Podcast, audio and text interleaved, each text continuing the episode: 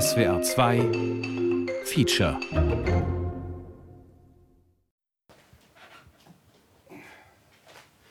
Gut, dann habe ich nämlich hier eine Platte für dich mit dabei. Aha. Curtis Mayfield. There's no place like America today. Die Platte kenne ich nicht. Noch nie gesehen, ehrlicherweise. Äh, ich bin ganz gespannt, was, was, äh, davon, was davon benutzt werden soll. Guck gerade mal, ob ich irgendein Hard Times kenne ich natürlich. Was Cover? Wundert mich ein bisschen, warum kenne ich das nicht? Hm. Okay. Blue Monday People.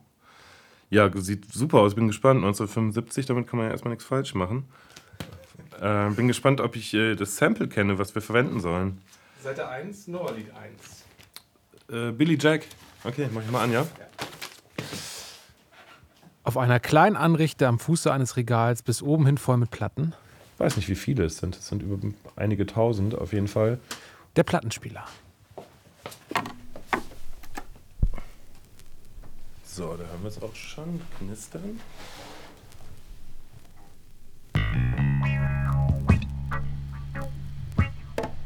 Okay, cool. Funky. Nice.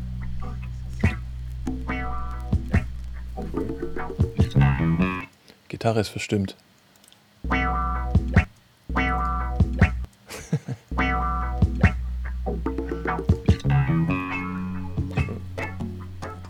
Mag ich auf jeden Fall schon mal.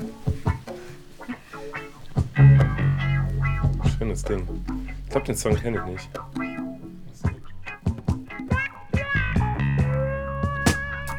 Flip This. Beats, Samples und produktives Musikhören. Ein Radiofeature von Kai Sieverding.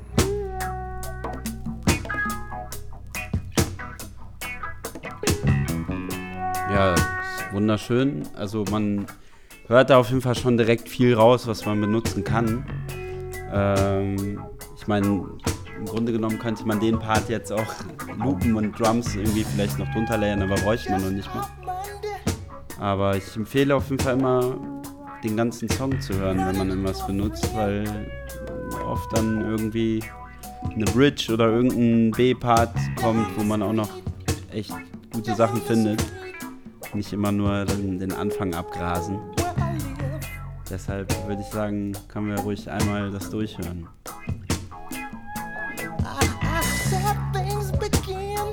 Dieses Stück von Curtis Mayfield bekommen nun vier verschiedene Beatmaker der Hip-Hop-Szene.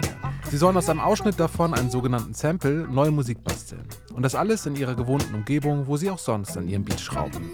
Da wäre das Kölner Kellerstudio eines Musikers, der auf seine Beats auch Texte schreibt und rappt. Ja, ich bin Retrogott. Ich produziere, bin MC und DJ. Nummer zwei, ein Musikproduzent, kein klassischer Hip-Hop-Producer, der aber trotzdem in diesem Genre in seinem Berliner Home-Studio Fuß gefasst hat. Ich bin Timo Krämer und bin ein Musikproduzent und gleichzeitig Mixing- und Mastering-Ingenieur und auch noch gleichzeitig Dozent für diese Themen, unterrichte das auch ziemlich viel. In einer anderen Ecke von Berlin Industriegebiet, ein altes Fabrikgebäude, das viele Kreativschaffende beheimatet. Unter anderem dieses Musikstudio. Das einzige in diesem Stück, das nicht mehr unter die Kategorie Home Studio fällt. Die Nummer drei. Also ich bin äh, Spoke und bin Beatmaker und Producer aus Berlin. Mache in den letzten Jahren sehr viel Producing für andere RapperInnen. Vor allen Dingen halt auch mit queeren und Female MCs. Das war immer so schon so ein bisschen mein Steckenpferd, politisch sozusagen. Und Nummer vier, in einem Musikzimmer einer Eimsbüttler Zwei-Zimmer-Wohnung eines Sozialarbeiters und Musiktherapeuten.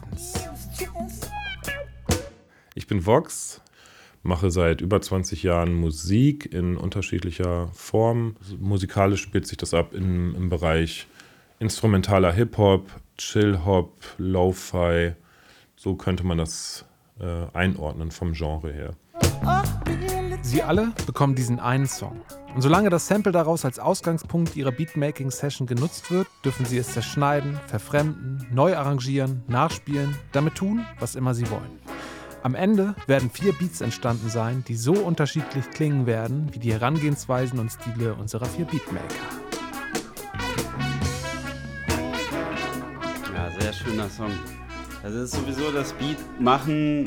Für mich ist Beatmaking auch einfach eine, eigentlich so eine, eine Art des tätigen Musikhörens. Also wenn man so will, performatives Musikhören.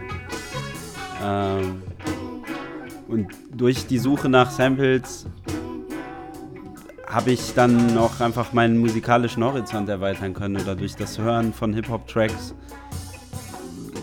auch die Wertschätzung von alter Musik irgendwie äh, kennengelernt.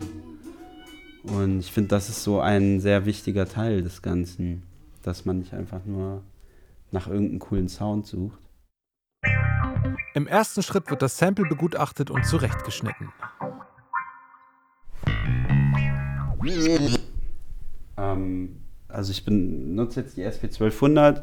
Was da halt Sinn macht, ist, äh, weil man da nur 10 Sekunden Samplezeit hat, die Samples hoch zu pitchen, damit die sozusagen schneller, also damit ich weniger Zeit brauche, um die aufzunehmen. Und dann pitche ich die in dem Gerät wieder runter. Pitch. Das ist die Veränderung der Tonhöhe, indem man das Sample langsamer oder schneller abspielt. Klingt so. Oder so. Dadurch entsteht auch nochmal ein sehr ähm, knuspriger, etwas dreckiger Sound, der halt für diese Maschine auch äh, so ein Trademark ist. Ich nehme jetzt das Sample auf, legel hier ein bisschen rum. Dass man halt die Samples schon nach Möglichkeit äh, einigermaßen laut aufnimmt, soll natürlich nichts übersteuern. Okay. Diese analogen Klassiker unter den Musikgeräten sind alle mit Hand zu bedienen und nehmen recht viel Platz ein. Die SP1200 ist in etwa so groß wie ein vierteiliges Kochfeld und steht neben seinen Plattenspielern. Insgesamt eine Arbeitsfläche von ca. 4 bis 5 Metern Breite. Nehme ich mir direkt zweimal, weil ich da unterschiedliche Stellen von vielleicht nehmen will.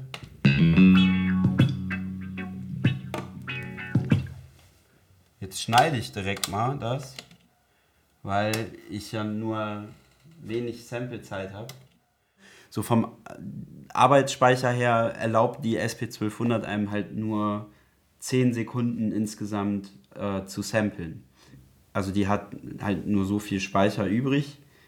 Sprich, diese, dieser Loop, den ich hier programmiere, der besteht aus 10 Sekunden Musik. Aus 10 Sekunden Aufnahme wird etwas, was dann potenziell unendlich lang laufen kann, wenn es nicht nervt was ich nicht verwende, schmeiße ich dann weg und dann habe ich wieder ein paar Millisekunden oder Sekunden. Ganz so drastisch ist es ja auch nicht. Ähm, was man hier, man schneidet. Wenn ich schneide, dann stelle ich hier die Intervalle, die der beim Schneiden sozusagen macht, die stelle ich dann ganz äh, knapp ein, beziehungsweise beim Triggern, damit ich den Startpunkt gut finde. Triggern. Übersetzt auslösen, aktivieren. Gemeint ist hier, beim Drücken einer Taste wird das Audio abgespielt.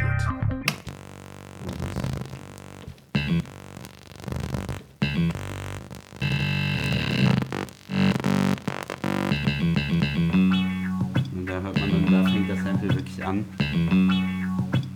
Jetzt schneide ich mir das mal raus und ähm, dann kann ich das schön runterpitchen.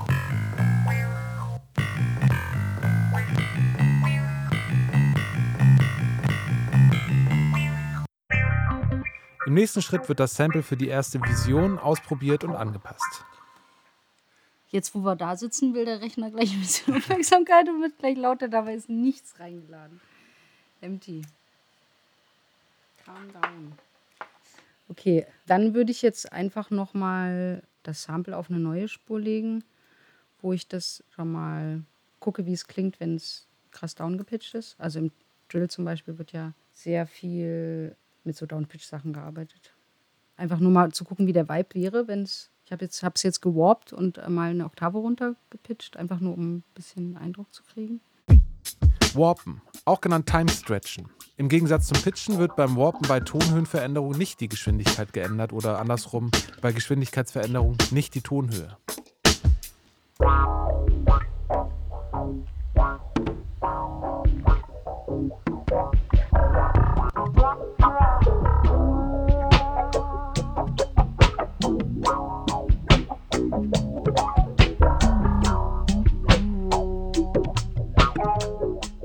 Das erste Mal, dass mich das so ein bisschen beeinflusst hat, das ist jetzt noch gar nicht so lange her, oder auch, dass ich das so wahrgenommen habe, war halt, als ich zum ersten Mal in äh, Kalifornien war und da halt auf einmal so diese Beatmaker-Szene, also Beatmaker-Szene, es gibt, es gibt eine Szene, wo Leute spielen und die kommen halt mit ihren NPCs und die sind die Künstler. So.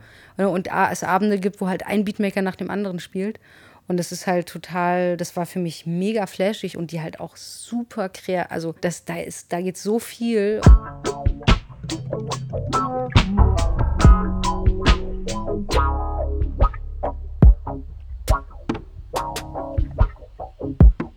Ich glaube, um in den Vibe zu kommen, würde ich erstmal tatsächlich den Teil nehmen, der noch diese Snare drin hat. Weil der mich gerade so ein bisschen mehr auf den Groove bringt, glaube ich. Mal kurz gucken, wo das ist.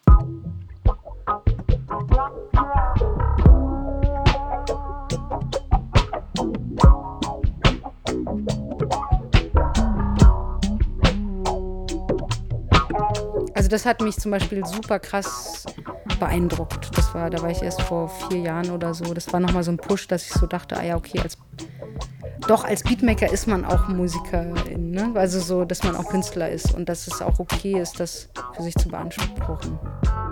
Ich mache jetzt mal mit den Heads weiter. Ich habe jetzt erstmal nur eine Clap gesetzt. So, ich hatte Bock, so ein bisschen mehr Clap als Snare zu haben, weil da ist ja schon eine Snare und einfach nur ein bisschen genau, vielleicht dann zu switchen, dass ich aus dem Sample-Teil rausgehe, wo die Snare schon vorgegeben ist und dann vielleicht nur die Clap. Gucken.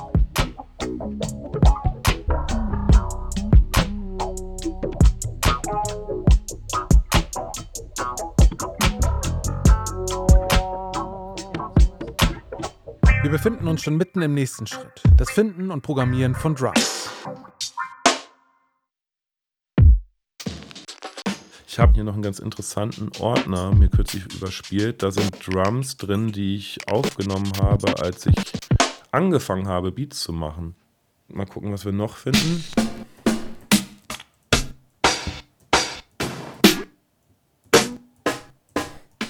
Sehr.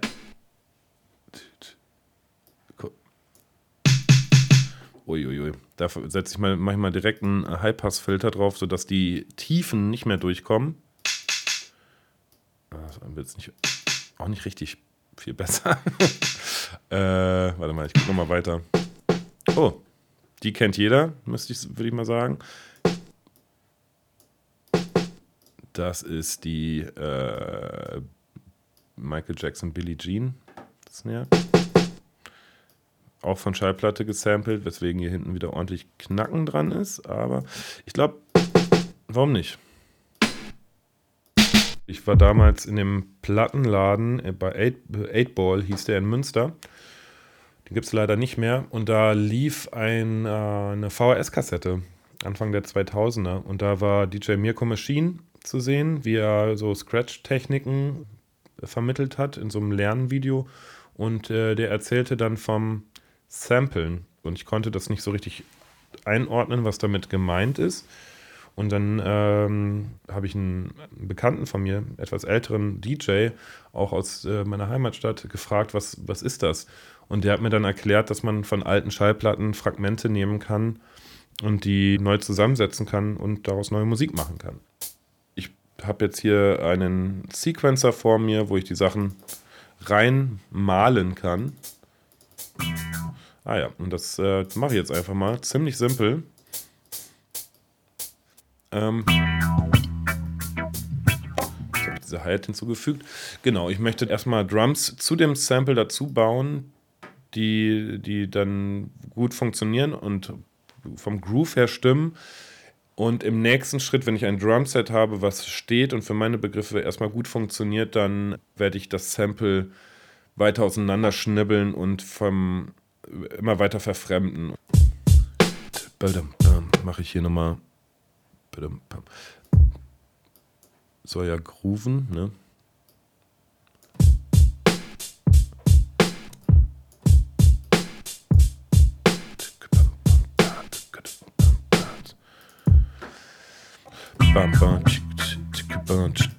Ganz simpel.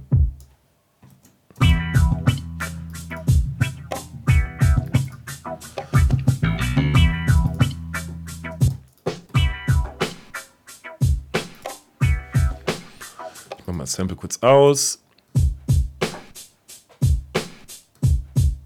Seit es Hip-Hop gibt, wird gesampelt, also seit Mitte der 70er Jahre. 50 Jahre später ist es immer noch eine sehr beliebte Herangehensweise ans Beatmaking.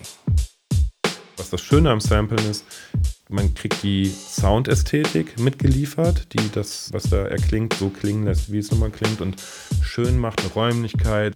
Ja, einfach so ein Charakter, der entstanden ist durch die Art und Weise, wie es damals aufgenommen wurde. Und wenn man dann aber dieses Material so verfremdet, dass es nicht mehr an das Original erinnert, dann hat man aber immer noch eine Soundästhetik. Also das Sample-basierte Musik machen bedeutet für mich in einem ständigen Austausch mit der musikalischen Welt zu sein. Auch das Hörerlebnis zu etwas Aktivem irgendwie äh, zu transformieren. Einfach Samples wiedergeben und sie total verfremden, anders pitchen und an eigene Melodien damit schreiben und auch mit Artefakten arbeiten und auch mit Neues arbeiten und all diese ganzen Sachen, das ist halt für mich das, was auch im weitesten Sinne elektronische Musik und nicht nur äh, Hip-Hop ähm, bedeutet. Arrangier Parts neu, kombinier Geräusche, Akkorde, Zitate von äh, unterschiedlichsten Platten, auch teilweise unterschiedlichsten Genres. Na, guck mal. Passt. Passt auch. Das sind ja alles die gleichen Töne, bloß anders gespielt. Guck ich mal, dass ich.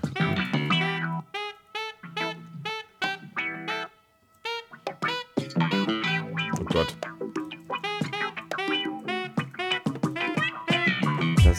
Setzt natürlich ein anderes Verständnis von Schöpfungsdichte, von Urheberschaft, von Abgeschlossenheit eines Werks voraus. Ähm, äh, ja, und wenn man aber diese Voraussetzungen irgendwie akzeptiert hat, kann man, denke ich, auch da sehr kreativ sein.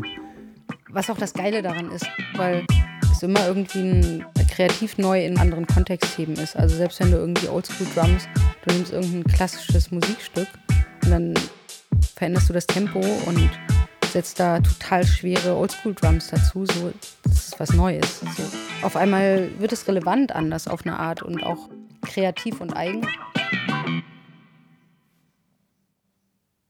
Das ist jetzt gar nicht mein Stil. Das läuft ja eher auf so einen Boom-Bap-Sound hinaus. Ich werde wahrscheinlich da eher nur Elemente daraus verwenden. Das ist okay, oder? Ja, ist voll okay. Dann nehme ich einfach mal einen Klaviersound. Und spiele mir mal die Harmonien rein. Auf dem Schreibtisch neben der Tastatur liegt ein etwa glockenspielgroßes MIDI-Keyboard. Dazu transponiere ich den jetzt um einen Halbton, damit ich nicht so viele schwarze Tasten drücken muss. Also es geht mit D-Moll los, zumindest jetzt so wie ich es habe. Also eigentlich wäre es ein Dis-Moll bzw. S-Moll.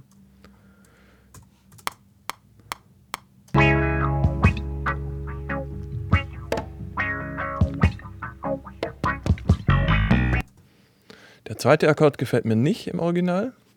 Da geht er auch einfach einen Ton runter. Das ist auch untypisch tatsächlich. Also da würde ich einen anderen Akkord einsetzen. Den hier nehmen wir wieder. G. G7. Ja, Musik produzieren hat sich ganz grundlegend gewandelt, seit die Digitaltechnik erschwinglich wurde. Das ist so in den 80ern passiert. Spätestens in den 90ern hatten wir dann eigentlich alle Zugriff auf ja, so ziemlich alles, was es digital gibt. Das heißt, die Möglichkeiten, Musik digital zu produzieren, stehen allen offen. Es steht jedem offen, jetzt Musik zu machen. Das kostet nicht viel Geld. Ja, den Übergang mag ich auch.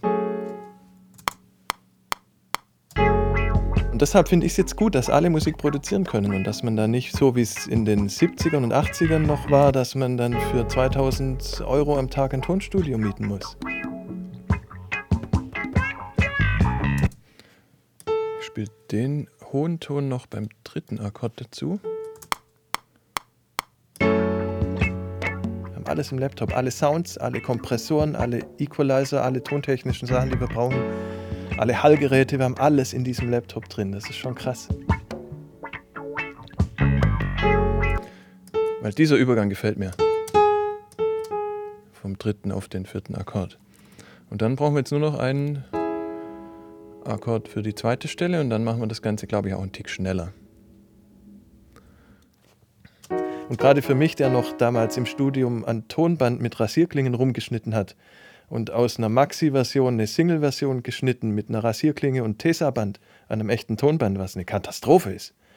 Also ich genieße das sehr, dass es jetzt so ist. Und auf der anderen Seite ist natürlich auch viel verschwunden an kreativem Ausleben. Ja, weil alles jetzt ähnlich produziert wird, hört man ja. Hört man auch direkt. Und es ist für nachkommende Künstler, glaube ich, auch schwierig, sich da wieder ein bisschen frei zu schwimmen und sich wieder zu trauen, auch mal Sachen ohne ein festes Tempo zum Beispiel zu machen. Wie viele Songs in Spotify sind nicht in einem festen Temporaster? Ich wüsste keinen einzigen. Ja, die werden alle nach einem Klick, so wie wir es gerade auch gemacht haben, alle mit einem festen Klick in einem festen Tempo und klassische Musik zum Beispiel kannte das gar nicht. Da stand oben eine Tempobezeichnung dran und jeder Dirigent hat selbst entschieden. Es gibt die, eine Beethoven-Symphonie, gibt's, die dauert einmal 70 Minuten, einmal 80 Minuten, je nachdem, wer die dirigiert hat. Das heißt, wir haben jetzt diese vier Akkorde.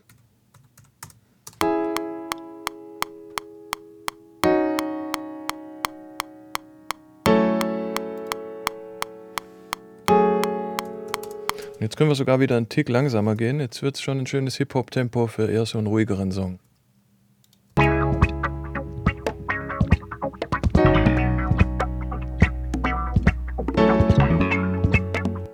Passt natürlich nicht mehr, weil ich jetzt Tempo nochmal geändert hatte.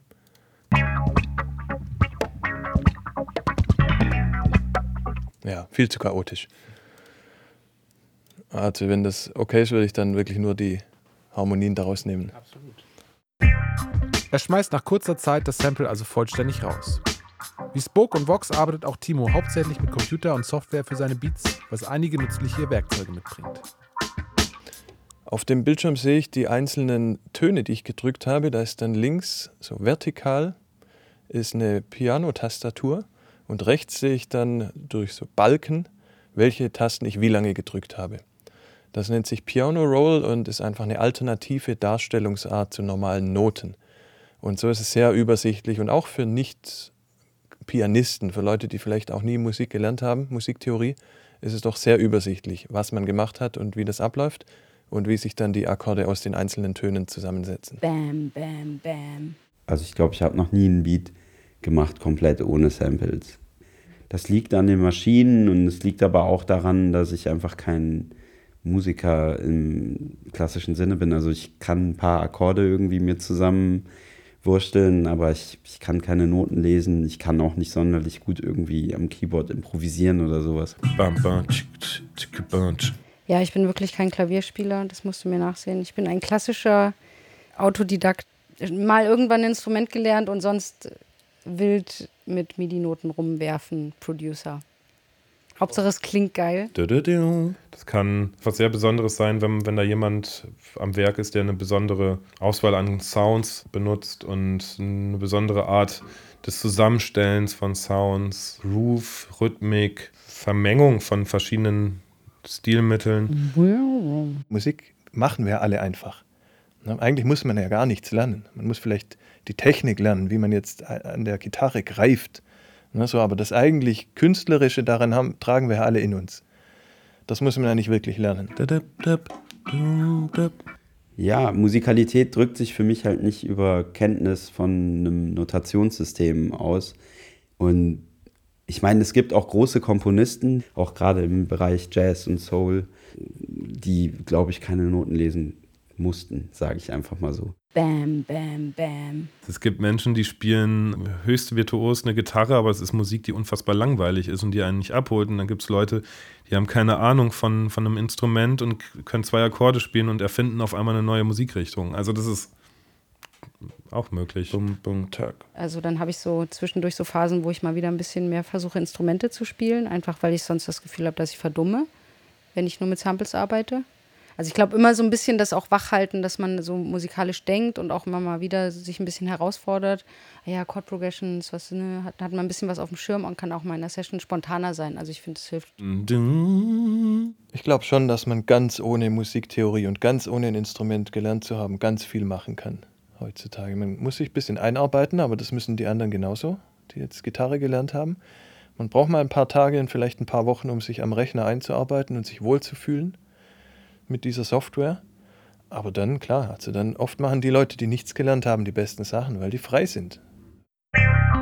Schon nach 15 bis 20 Minuten haben die vier Beatmaker ein musikalisches Grundgerüst gebastelt. War der erste Teil Handwerk, kommt nun der kreative Teil der Arbeit. Man hat so eine Grundeuphorie, wenn so, so die ersten Sachen so ein bisschen zusammenpassen und auf einmal so ein Vibe entsteht. Ne? Das ist wie so, eine, so ein euphorischer Moment immer und man kann den Loop auch hören und es ist so scheißegal, es muss nichts arrangiert sein. Das ist an sich schon mal geil, weil man auf den Vibe flasht. Ein Loop ist ein Musikausschnitt, der in Schleife funktionieren kann. Zum Beispiel vier Takte, die sich immer wiederholen. Viele BeatmakerInnen arbeiten mit Loops, bevor sie daraus einen fertigen Beat arrangieren. Vor allem, weil ein einziger Loop die Kraft haben kann, für die gesamte Session zu fesseln. Ich bin da irgendwie total assoziativ. So. Also, also so für, mich, für mich ist das so ein total emotionaler Prozess eigentlich. Der Kerngedanke ist bei mir immer noch, einen Loop zu schaffen. Also etwas wirklich, was ich lange wiederholen kann, ohne dass es stört. Wozu man mehr oder weniger ja, so meditativ abtauchen kann. Ähm, also ich, genau. Bildassoziationsmoment. Ich glaube, vielleicht will ich lieber immer noch mal gucken, ob es noch eine Fläche gibt, die eher von der Stimmung sehr Richtung Drill geht, wo ich sozusagen vielleicht dann äh, das samplen kann und mit der Chord Progression mitgehen kann, was die Atmosphäre vielleicht noch mal ein bisschen mehr in dieses Diepe ziehen würde.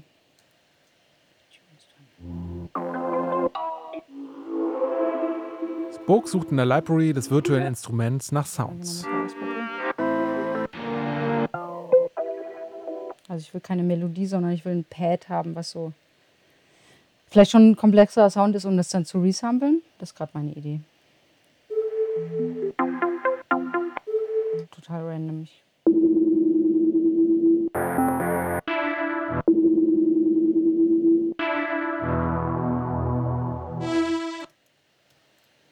Kontrastprogramm. Mag ich immer. Hat aber ein ganz anderes Tempo. Das klingt wahrscheinlich scheiße. Ist auf 100.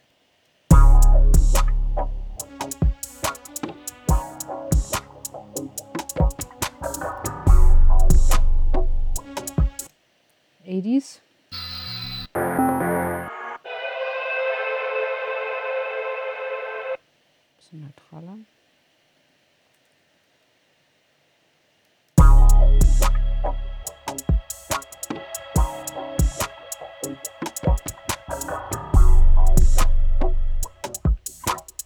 Viele BeatmakerInnen ist schon das Suchen von Sounds eine Inspirationsquelle. Ich, ich schmeiß dann echt immer so eine Zeit lang total wild dann erstmal mit den Sachen rum. Das funktioniert aber nicht immer. Das ist manchmal schwierig, wenn man halt genau auf Knopfdruck, so morgen muss es fertig sein und äh, dann kommt nichts und so. Dann kommen auch mal klassische Kreativtechniken ins Spiel. So eine Technik ist bei mir, glaube ich, auf jeden Fall äh, schon immer gewesen, so dieses mir einfach zu sagen, ich habe jetzt äh, 20 Minuten und ich gehe jetzt voll in die Richtung. Ich stelle nicht in Frage, ob das die richtige Richtung ist. 20 Minuten, cool. Danach sage ich, krass, ich fange nochmal von Null an und ich gehe jetzt in eine ganz andere Richtung. Und dann, also das sozusagen einfach rauslassen und sich nicht auszubremsen und dann zu entscheiden, was geil ist am Schluss. Das mache ich gerne. Oder macht den Trick, den ich von Hans Zimmer gelernt habe in seiner Masterclass, weil wenn wir anfangen zu spielen, passieren immer dieselben Sachen. Jeder hat so seine Art zu spielen und dann kommt immer wieder dasselbe raus und das langweilt einen selbst. Dass man sich auf seine Hände setzt und zuerst im Kopf versucht, was zu finden. Und erst wenn man im Kopf eine schöne Melodie hat, dann dürfen die Hände ans Klavier. Aber das war schon gut. Das ist cool. Aus Versehen. Aber das war cool, warte mal.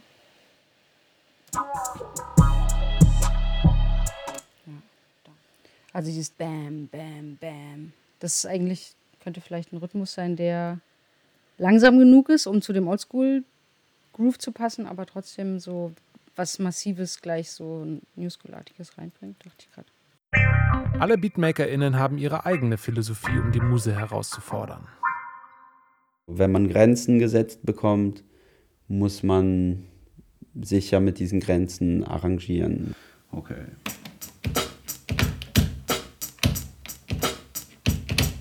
Die meisten Leute benutzen heutzutage keine Hardware mehr. Ja, die Haptik ist cooler für mich. Ähm,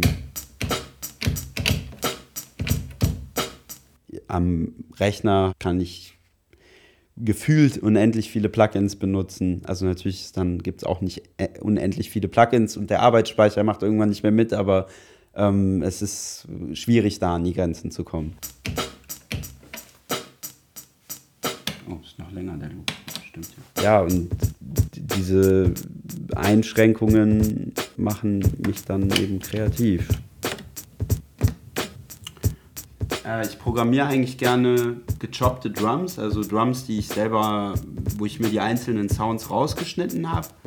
Aber ich habe gerne mal dann im Hintergrund noch einen Drum Loop laufen, weil dieses gechoppte, rein programmierte, klar kann man das Swing reinmachen und so, aber ich finde, es klingt einfach organischer, äh, wenn dann noch sozusagen ein natürliches Schlagzeug dahinter, dahinter irgendwie läuft.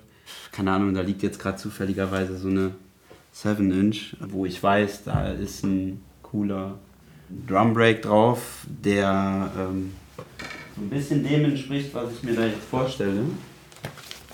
Da sind die Whitefield Brothers, so eine, ja, wie würde man sagen, eine Retro- Funk- und Soul-Band der ersten Stunde, aber also die auch von der Aufnahmequalität her versucht so zu klingen, als wäre es aus den End 60ern oder 70ern.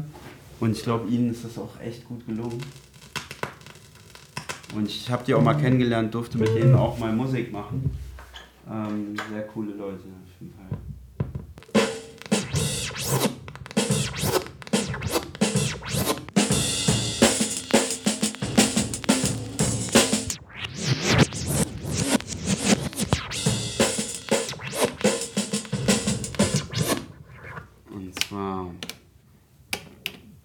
ich gerne.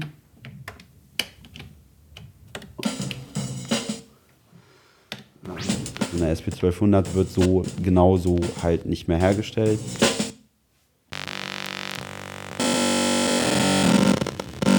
Ich glaube, die Limitierung macht auch viel die Aura aus. Vielleicht werde ich auch vom Gesamtbeat ein bisschen langsamer.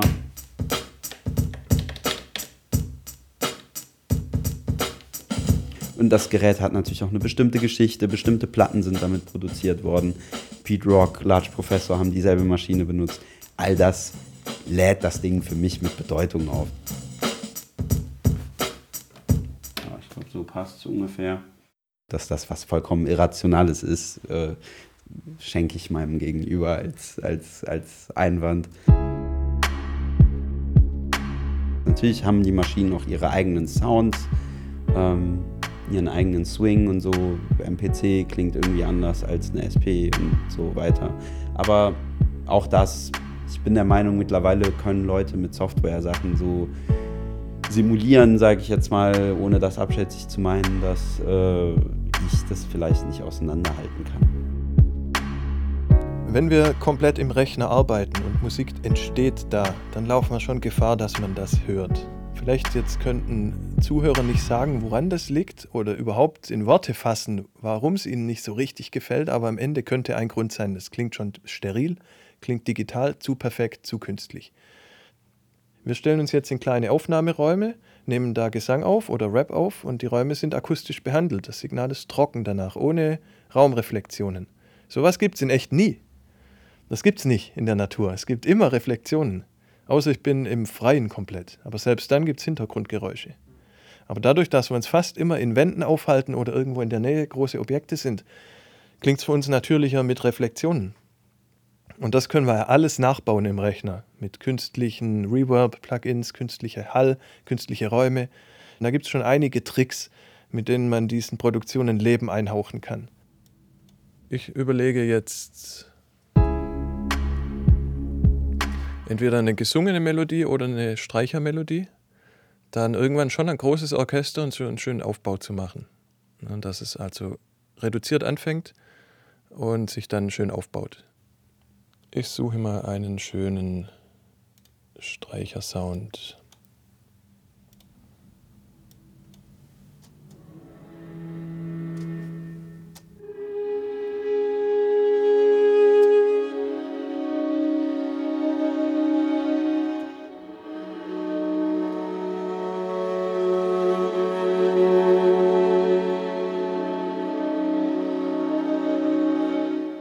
Ja, so in die Richtung was Atmosphärisches gefällt mir sehr gut.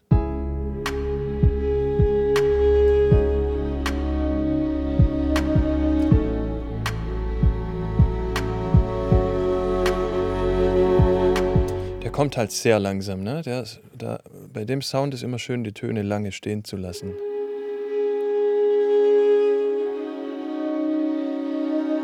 Das ist fast schon zu schnell eigentlich, aber ich mag es auch, wenn der nicht jedes Mal sich zu Ende entwickeln kann.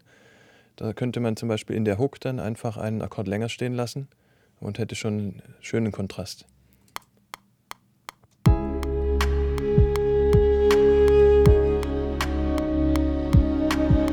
Das heißt, jeder kriegt eine Chance. Auf der anderen Seite werden wir natürlich komplett überflutet. Jeden Tag werden, weiß ich nicht, 30.000 Songs, glaube ich, in Spotify hochgeladen. Das ist ja auch verrückt und alle klingen gleich fast. Also das braucht eigentlich auch kein Mensch. Deshalb, ja, ist eine interessante Zeit gerade. Tontechnik ist nicht teuer, virtuelle Orchester oder digitale Drumkits berühmter Schlagzeuger kann man günstig kaufen. Man kann an YouTube-Akademien teilnehmen und es gibt eine Menge Menschen, die Interesse an Software und Sounds haben. Dieser Markt wird bedient.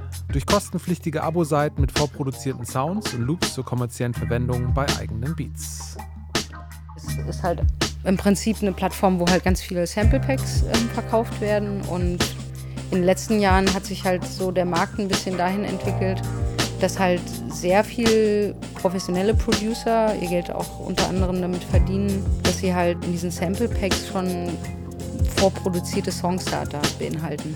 Auch sind Beats schon längst in der Wirtschaft und Werbung angekommen. Hier ist Beatmaking häufig eine Dienstleistung. Also man kann viel, viel einfacher produktorientiert Musik machen, als es vor 20 Jahren der Fall war. Hat irgendwie alles etwas von Content kreieren bekommen mittlerweile und die Form, die man damit Inhalt füllt, dominiert und die Form ist aber eine Vermarktungsform. Auf der anderen Seite, Musik zu veröffentlichen ist für KünstlerInnen sehr viel leichter geworden. Im Selbstmanagement, ohne Musiklabel oder Verlage auch super niedrigschwellig geworden. Also man kann bei Soundcloud beispielsweise Sachen hochladen, ohne dass man dafür irgendeinen großen Aufwand betreiben muss. Man muss sich nur einen Account machen. Oder über gewisse Distributor kommt man dann in Spotify, iTunes, Deezer etc. rein. Und das sind ja alles Plattformen, die weltweit genutzt werden. Und somit kann man viel, viel einfacher ein weltweites Publikum auch erreichen. Aber auch das hat seine Kehrseiten wenn man es in Streaming-Diensten zu was bringen will, braucht man ja auch einen wahnsinnigen Output, dass Künstler, Künstlerinnen irgendwie alle drei, vier Jahre mal ein Album machen, ist, glaube ich, nicht vorgesehen von der Musikindustrie, wie sie jetzt ist. Also vor allem nicht von der digitalisierten.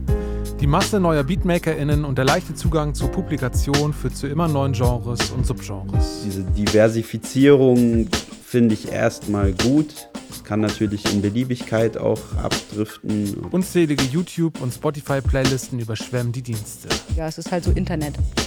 Internet konsumieren, Beats konsumieren, drauf schreiben, ist egal von wem das ist.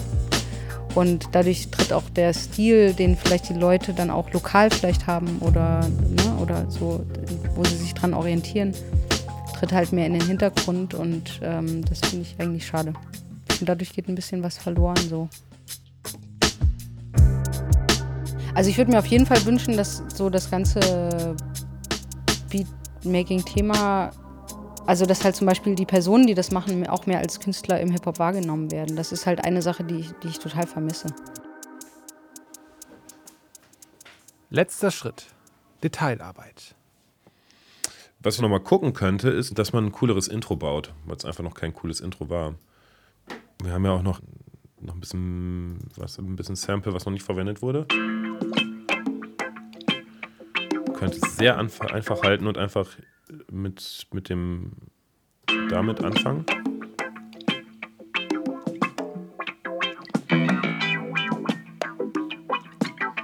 Und dann drei, vier. Hm, hm, hm. Gar nicht so einfach. Ich will irgendwie was Geiles machen. Ich weiß gerade nicht. Ich guck mal kurz. Oder das ist jetzt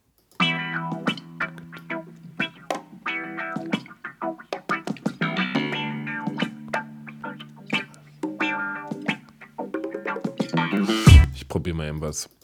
Mm. Ich habe jetzt den, diesen Teil loop ich einfach dreimal nacheinander. Der kommt jetzt einfach dreimal nacheinander.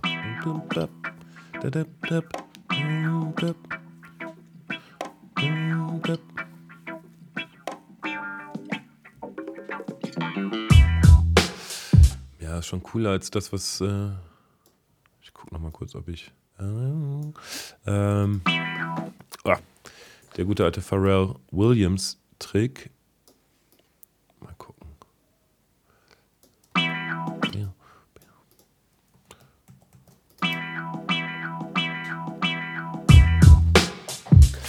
Ja, was soll ich sagen? Gefällt mir am besten bislang. Außer vielleicht äh, einfach schön viermal das Sample anspielen. Ähm, jetzt muss ich noch mal kurz zurückgehen in das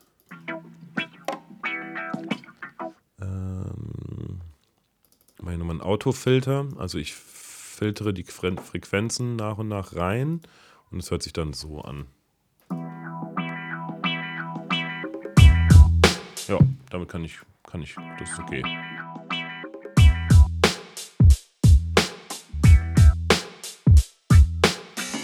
Ja, Beatmaking ist nicht mehr wegzudenken. Das ist halt irgendwie etwas, irgendwie wollte ich mit 13, 14, 15 Hip-Hop-Beats machen. Und über dieses Machen habe ich ja dann auch gelernt, wie man mit diesen Geräten umgeht und dann kommt irgendwie eine andere Musikrichtung daher, wie House oder ja, Techno auch auf jeden Fall. Die Musik, die mich dann auch begeistert. Und dann stelle ich fest, okay, ich habe ja schon irgendwie ein, Programm, womit ich das machen kann. Dann probiere ich, probier ich mal aus, ob ich das auch kann, ob ich das hinkriege. Und dann werde ich aber immer und immer wieder zurückkehren zu Boom weil es halt einfach etwas ist, was mir so viel Spaß macht. Also nicht nur Boom sondern auch, ja, einfach so dieses, dieses Beatmaking und das, was irgendwie so diesem Hip-Hop entsprungen ist.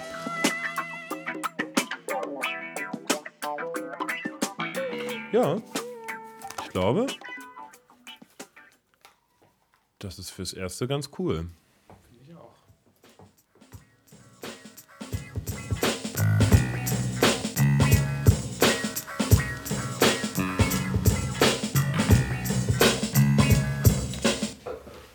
Das ist schon ganz cool, für mich zumindest. Und dann, jetzt hatte ich noch im Kopf, dass da ja noch Horns und irgendwie so, eine, so ein Stimmsample war, was ich relativ brauchbar fand. Da würde ich jetzt nochmal sozusagen zurück zum Original gehen und nochmal gucken.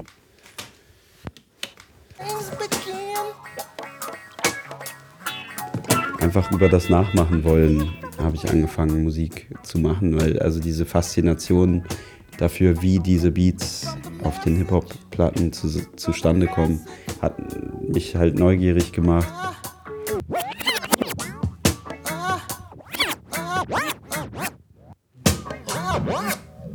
Ähm, jetzt muss ich nur gucken, wo ein Sample frei ist. Man merkt, dass es gut ähm, diese Geräte nicht da stehen zu haben, wo Frau und Kind verweilen, weil das für Außenstehende leicht nervig sein kann.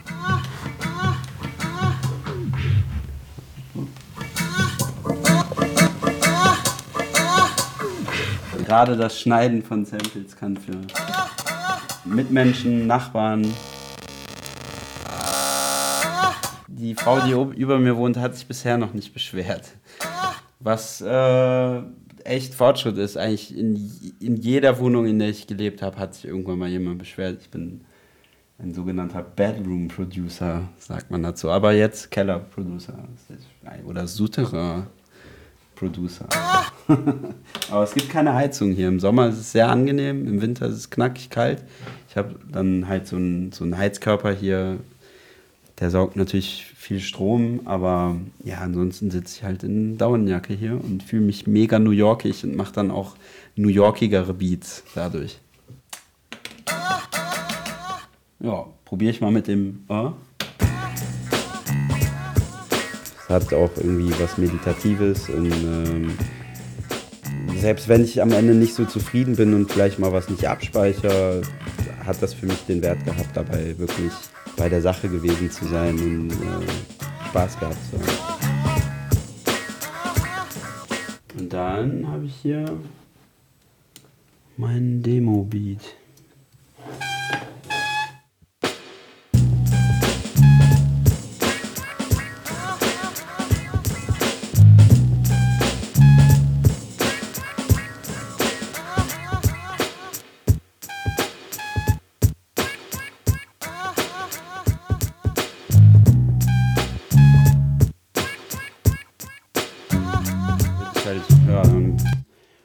Ist ja jetzt sozusagen mein Grundgerüst und das äh, und dann arrangiere ich das halt so ein bisschen, dass weiß ich am Anfang kommen vielleicht nur die Drums und ein bisschen irgendwie das Horn oder so oder nur der Bass und dann baut der sich so ein bisschen auf und keine Raketentechnik.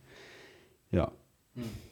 Und ist dann, kommt dann nochmal ein Punkt, äh, wo du auch sagst, okay, auf den schreibe ich auch was? Oder? Auf jeden Fall, ja, ja. Mittlerweile am Anfang war das für mich oder Jahre fand ich das echt schwierig, auf eigene Beats zu schreiben. Und ähm, mittlerweile mache ich das aber, also kann ich das ganz easy ausklammern, dass das mein Beat ist. Es hat sich echt immer so komisch angefühlt, aber mittlerweile geht das. Ja.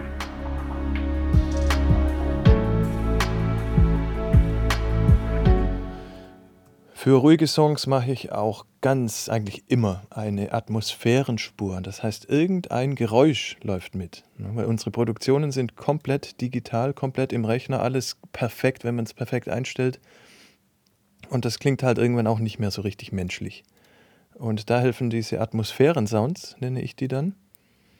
Und da habe ich einen eigenen Ordner dafür tatsächlich.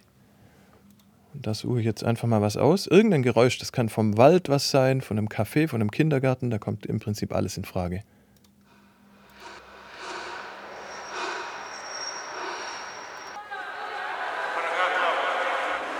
Ich nehme mal diese Menschenmenge.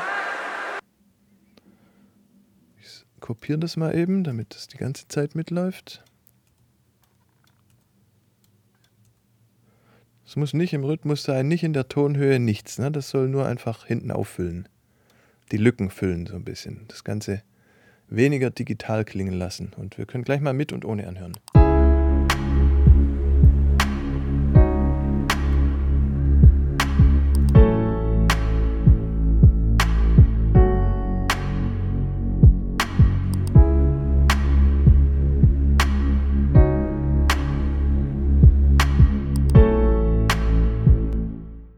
Vielleicht empfinden das Maler so, wenn die mit einer leeren Leinwand anfangen.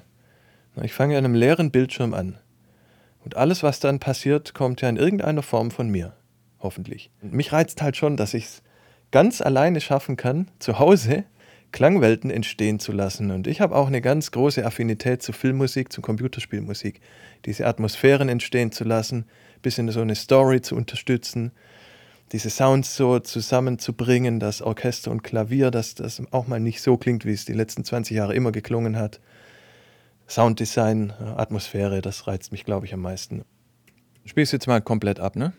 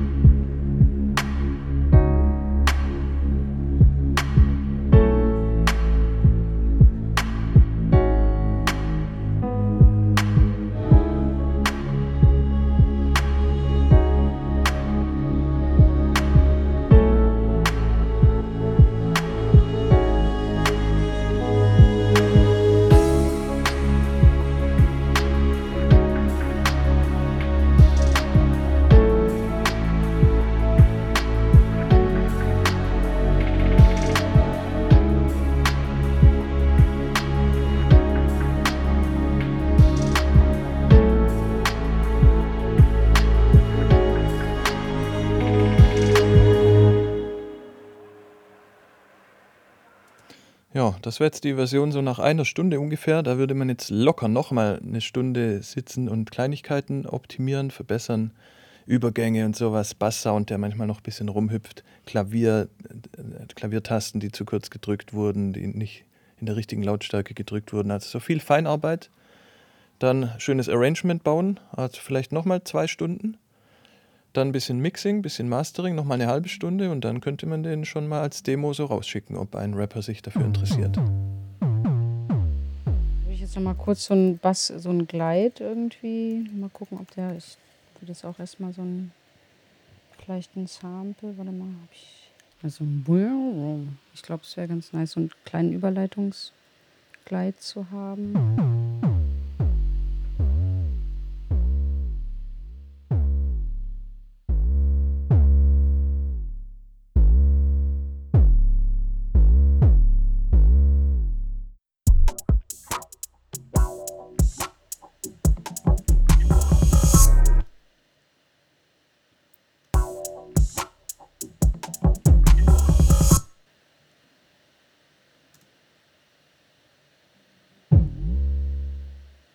Und dann geht's auf die Boom, auf die 808 runter. Das war so die meine Idee. Aber ich finde den noch nicht so aufregend. Ich pitch ihn mal kurz eine Oktave hoch.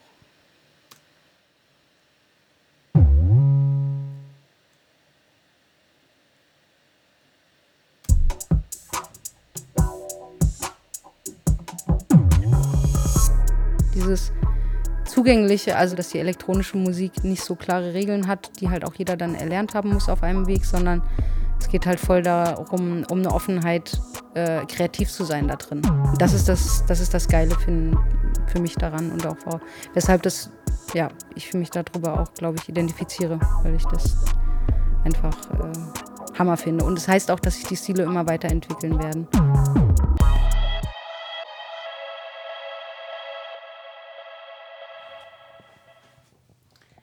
Ja, dann hören wir nochmal in die Skizze, wie sie bis jetzt ist. Ich kann ja nochmal sagen, was mir jetzt als nächste Schritte da auf jeden Fall direkt noch einfallen würde. Ja, habe ich ja jetzt dann doch Richtung Drill gebracht. Prägnant mit den, ähm, den Hi-Hat-Patterns, die so typisch für Drill sind. Ich glaube, ich würde mit der Atmo noch ein bisschen kreativer spielen wollen. Drop auch nochmal natürlich ein bisschen.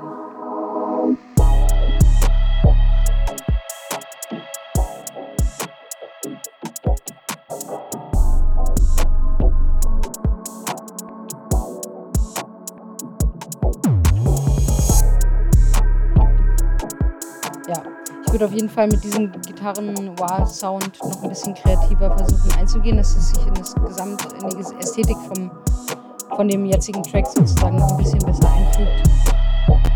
Also vom Groove und vom äh, Drive gefällt es mir super gut und ich, das ist für mich nur noch so ein bisschen Integration von den Layern, die ich noch ein bisschen vorantreiben würde.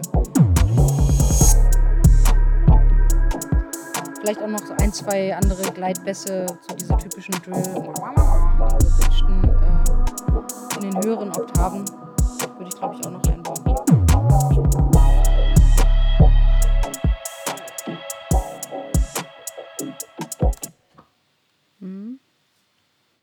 Das machen wir jetzt.